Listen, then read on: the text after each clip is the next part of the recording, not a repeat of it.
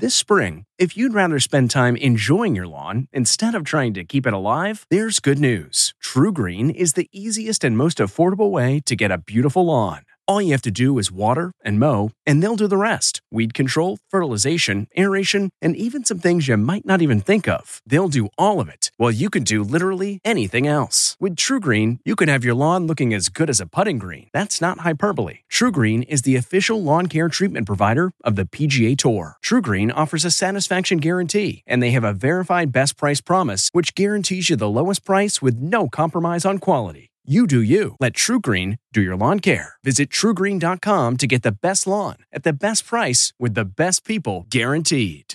This episode is brought in part to you by Audible, your go to destination for thrilling audio entertainment. Whether you're looking for a hair raising experience to enjoy while you're on the move or eager to dive into sinister and shocking tales, Audible has an exclusive collection of thrillers from best selling authors that will keep you on the edge of your seat like James Patterson's first audio only thriller, The Coldest Case. Experience stories like never before, where every chilling detail is brought to life by captivating sound design. Plus, as an Audible member, choose one title a month to make yours forever. And now, new members can try Audible free for 30 days. Just visit audible.com slash WonderyPod or text WonderyPod to 500 500. That's audible.com slash WonderyPod or text WonderyPod to 500 500. I was terrified. He had this look. He was so determined coming at me. I didn't know what he was going to do. And he had one hand on my mouth.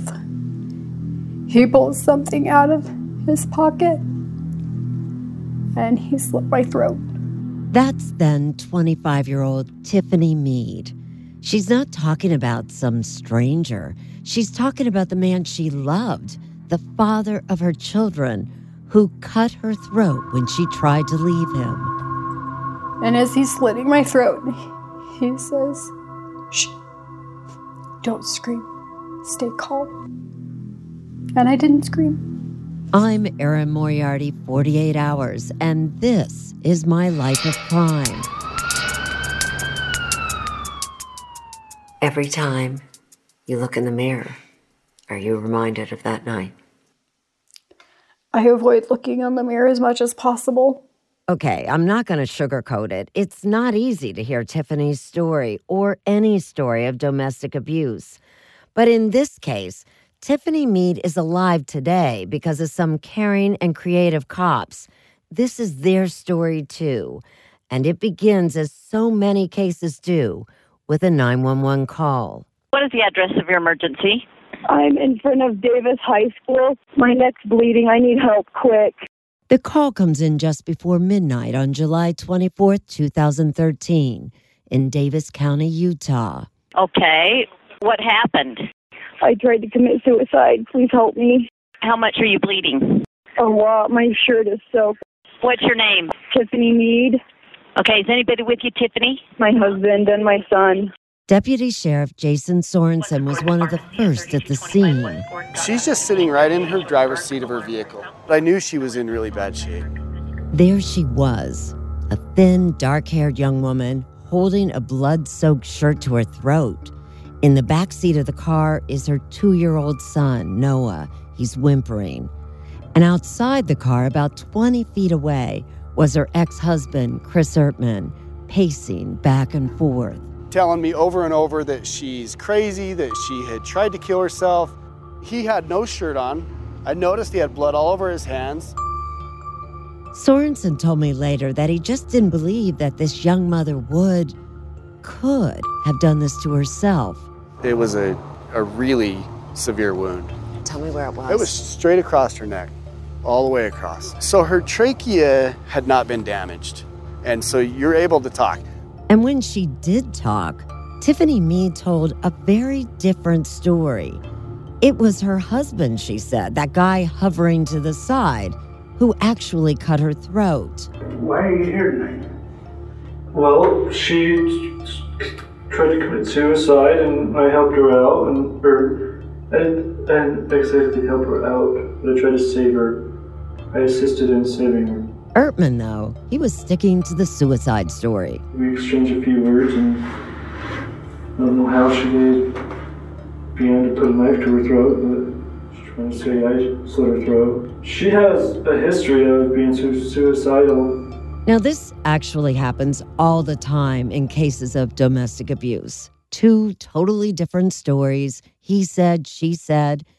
And while it might be hard to believe, suicidal people do sometimes stab themselves. So Ertman's story was possible. But a knife cut that long, that deep? Usually, when people stab themselves, their injuries aren't very significant. Surgeon Sheila Garvey couldn't believe what she saw when Tiffany arrived in the emergency room. She was critical when she came in. She just about cut off her head. There was no way that she could have done that to herself and not that deep. Ertman's story just wasn't adding up. There's the matter of the knife. Where was it? Cops couldn't find it anywhere. And why would Tiffany throw it away? What's more, when Ertman was questioned about his wife's injuries, well, he was oddly short on details. I don't remember it, but if you don't mind, I kind of really don't want to talk about it anymore. Why wouldn't you remember? It just happened a few hours ago. He can't remember any details. He didn't ask once how she was doing, and he never asked where his child was. That's Lieutenant Bob Thompson. He did this. People don't commit suicide that way, especially for a mother to do it in front of her child. Didn't make sense to me. Lieutenant Thompson is the lead investigator, along with his partner, who also happens to be his boss, Captain Jen Daly. I will never forget, I can still see her laying in that hospital bed. I'm looking at that wound, and the whole time I'm thinking, how? How does someone survive a wound like that? That's what Jen Daly was wondering. But Tiffany Mead did survive, and her husband was arrested and charged with her attempted murder. You know, this girl is strong. She is strong, Erin. You couldn't find more oddly matched partners. Jen Daly is a 30 year veteran of the Sheriff's Department. She's tall, extremely fit. Her blonde hair, which is tightly pulled back in a ponytail, seems to say it all. Don't mess with me. What's your fear if he gets out? He'll try it again. But here's their problem can they prove that Ertman really did try to kill his wife? He's still saying that she's the one who cut her throat. And if he wanted to kill her, why let her call 911? And remember that shirt that she used to soak up the blood? Well, that was his shirt. And there's yet another wrinkle. Cops still can't find that knife. It's very difficult without some physical evidence to prove beyond a reasonable doubt. There was enough evidence for a lesser charge, like aggravated assault. But that meant Ertman could be out in a year, and that was just something Daly told us that she couldn't accept. I, I couldn't even wrap my head around it that you could do that to a human being in front of a child, and a year later you're free to walk around. And I said, I want to start listening to jail phone calls.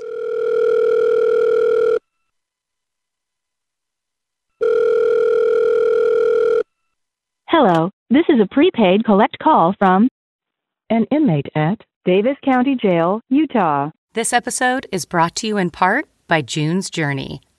Picture it the glamour of the roaring 20s wrapped in a mystery that only you can solve. Dive into June Parker's captivating quest to uncover scandalous family secrets. With your keen eye for detail, find hidden clues and solve mind boggling puzzles. It's all about observation, intrigue, and drama. But beware.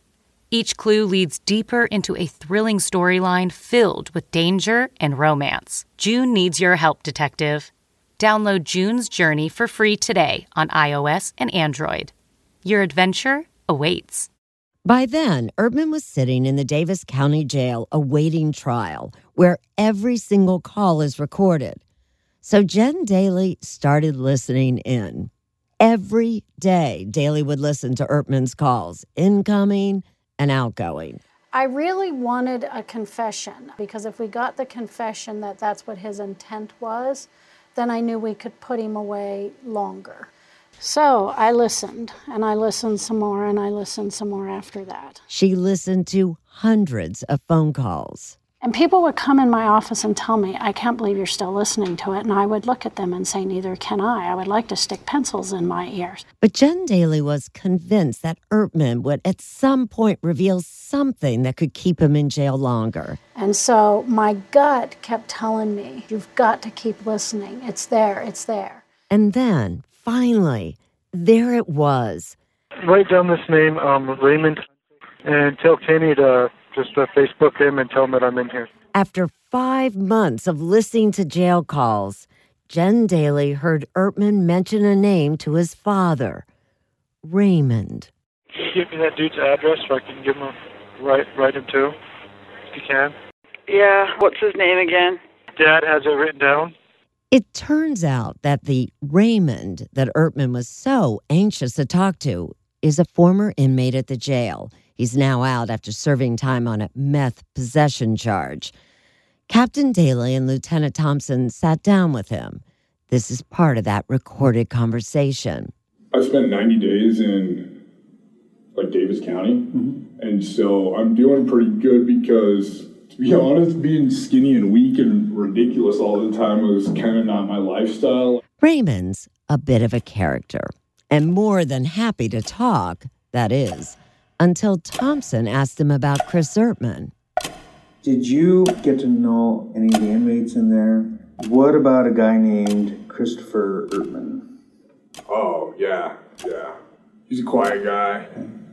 Did he ever talk about the situation that he was in with his ex wife and all that stuff? Yeah. Tell me about that. What happened in jail stayed in jail, man. But Daly pushed. There's a time to do what's right. This is one of those moments in your life that you can start with that. Okay, so what do you want to know specifically? Tell Just us what tell me about you. his conversations. What do you know? Just admitted guilt, man, I guess. Like that he's the one that cut her throat. Yes, that's exactly what the cops were hoping to hear. And then Thompson asked another question, and it was a complete shot in the dark. Did he ever ask you to do anything to Tiffany? Uh, yeah. Tell me about that. He just asked me if I had the connections to arrange for bad things to happen to her. I told him that I did not. And finally, there it was.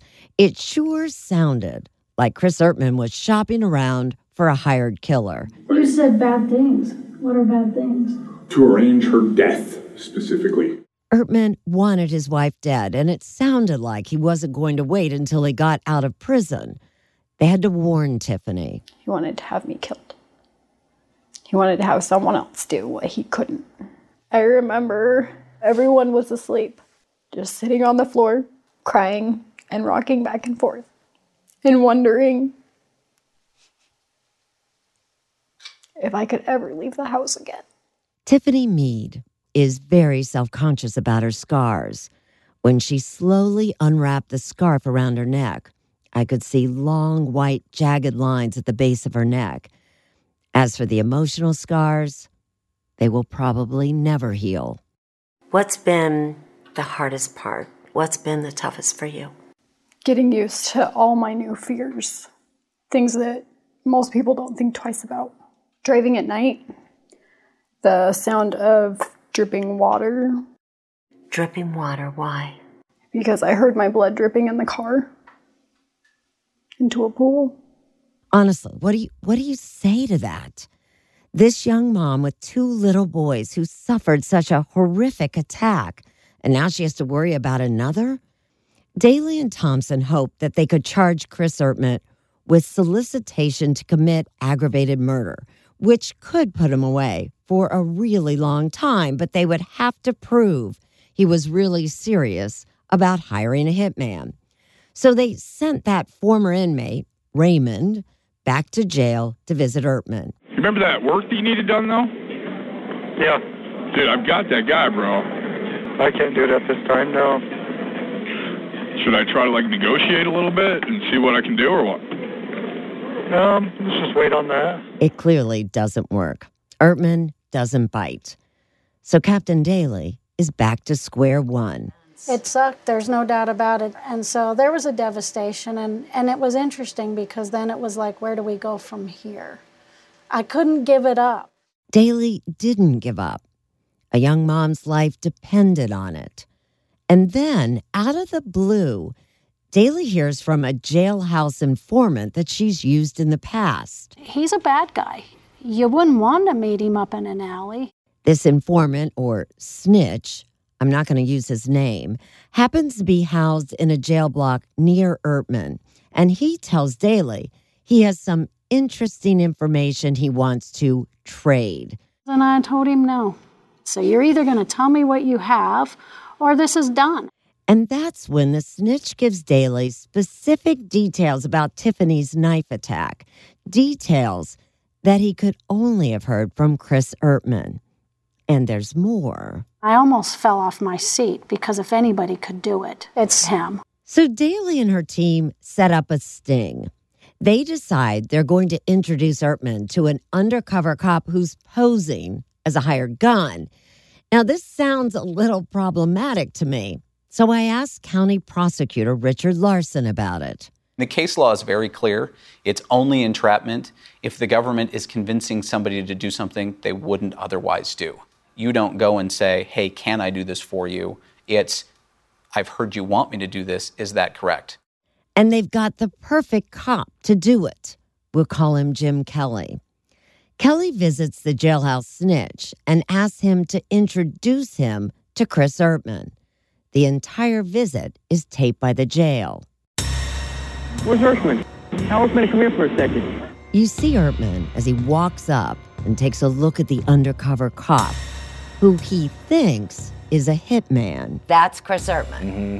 And he's taking a look at you because he wants to get. He wants to see who he's talking to because he's curious to see who who is this person that's going to come do this for me. Ertman doesn't say a word, but he does hand over a piece of paper with an address. That address is Tiffany Meads. And is it the correct address? It is. Ertman seems to be taking the bait, but cops still can't charge him yet. Prosecutor Richard Larson. The criminal act is the solicitation to have her killed. Just because he provides an address of his victim isn't enough. They need Ertman to clearly confirm that his ex wife is the target. So, as much as Jen Daly hates to have to do this, she asked Tiffany to pose for pictures, staged to look like surveillance photos taken by the hitman. We filled up some bags, and she got in her car and then got out and was walking into the house as if she just got home from shopping, and we took photos. The comfort of your favorite seat is now your comfy car selling command center, thanks to Carvana. It doesn't get any better than this. Your favorite seat's the best spot in the house. Make it even better by entering your license plate or VIN and getting a real offer in minutes. There really is no place like home. And speaking of home, Carvana will pick up your car from yours after you finalize your offer. Visit Carvana.com or download the app and sell your car from your comfy place. Six days after that first visit, the undercover cop, Jim Kelly, goes back to the jail asking to see Chris Ertman. The big question at this point was Ertman serious? Would he agree to see him? Jen Daly sat in her office praying. I was a basket case. Like, I seriously had butterflies in my belly to the point I thought I was going to throw up waiting. And tick tock, tick tock. Kelly goes to the visitor center and he picks up a phone, hoping that Ertman will pick up the other end. And the next thing I know, I'm on the phone with him. What's up, man? How much. How are you? Good, how are you? I took a couple pictures and just want to verify with you. Yeah. Kelly shows Ertman the surveillance photos and then holds his breath. Do you see that? Yeah. Is that right? Yeah. Is that her? Yeah. Kelly still needs to get Ertman to say that he's really serious about killing his wife. What kind of things did you ask him to make sure he really wanted her dead? Because we were being recorded and he knew we were being recorded, we had to kind of speak in a code. So what was telling me was, you know, make it happen. Yeah, yeah, it's, you know, have fun. So I had to do the best I could in making sure that we were talking about what we believed we were talking about. And you're saying, I mean, all the way, right? Not. Yeah, have fun.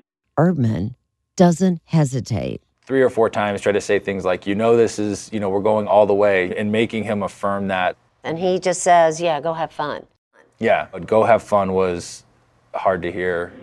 Is there a time period? I mean, is there a. No, no. No? Sooner the better. Sooner the better? Yeah. Kelly then moves to the issue of money. How much was Ertman willing to pay for the hit? Kelly admitted to me before he went in that initially he wasn't quite sure how much to ask for. So he went where we all go for answers. You can actually Google the going rate for murder for hire. Yeah. We put that into Google and we found a number. Yep, Google. I'm thinking about 5K. Yeah. Does that work? Yeah. So, but just so we're clear, I'm talking about, you know, we're not. I, there's no way to come back from it once I'm once I do I know. it. You're good with that? Yeah, you know, it's good. Five thousand is good. Yeah. Okay. Well, I'll, I'll uh, I'm planning on taking care of it this weekend. Okay.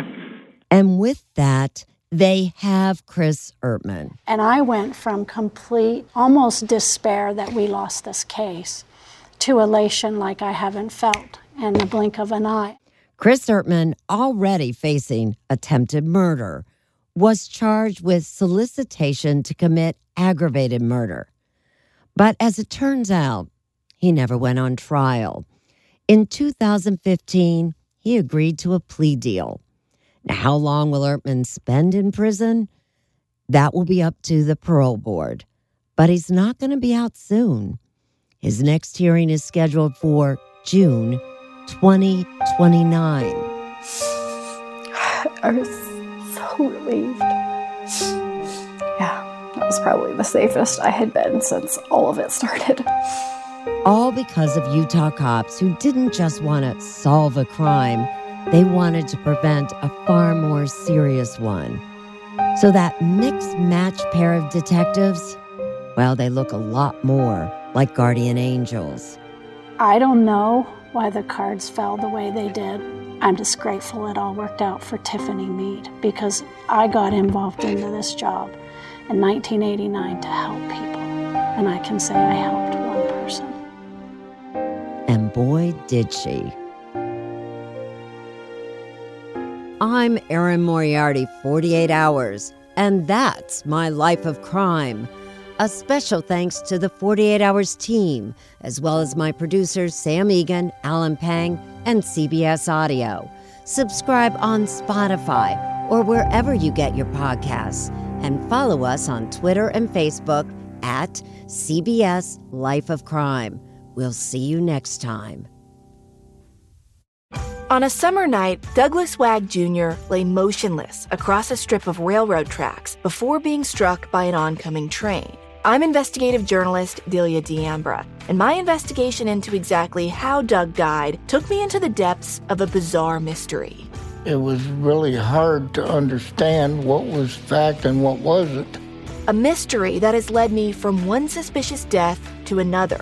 Listen to Counterclock now, wherever you listen to podcasts. The Hargan women seemed to have it all. We were blessed. My mom was amazing. But detectives would soon discover inside the house there were the bodies of two women. a story of betrayal you would struggle to believe if it wasn't true. I am just praying to God. This is a sick joke. From 48 Hours, this is Blood is Thicker The Hargan Family Killings. Listen to Blood is Thicker The Hargan Family Killings early and ad free on the 48 Hours Plus subscription on Apple Podcasts.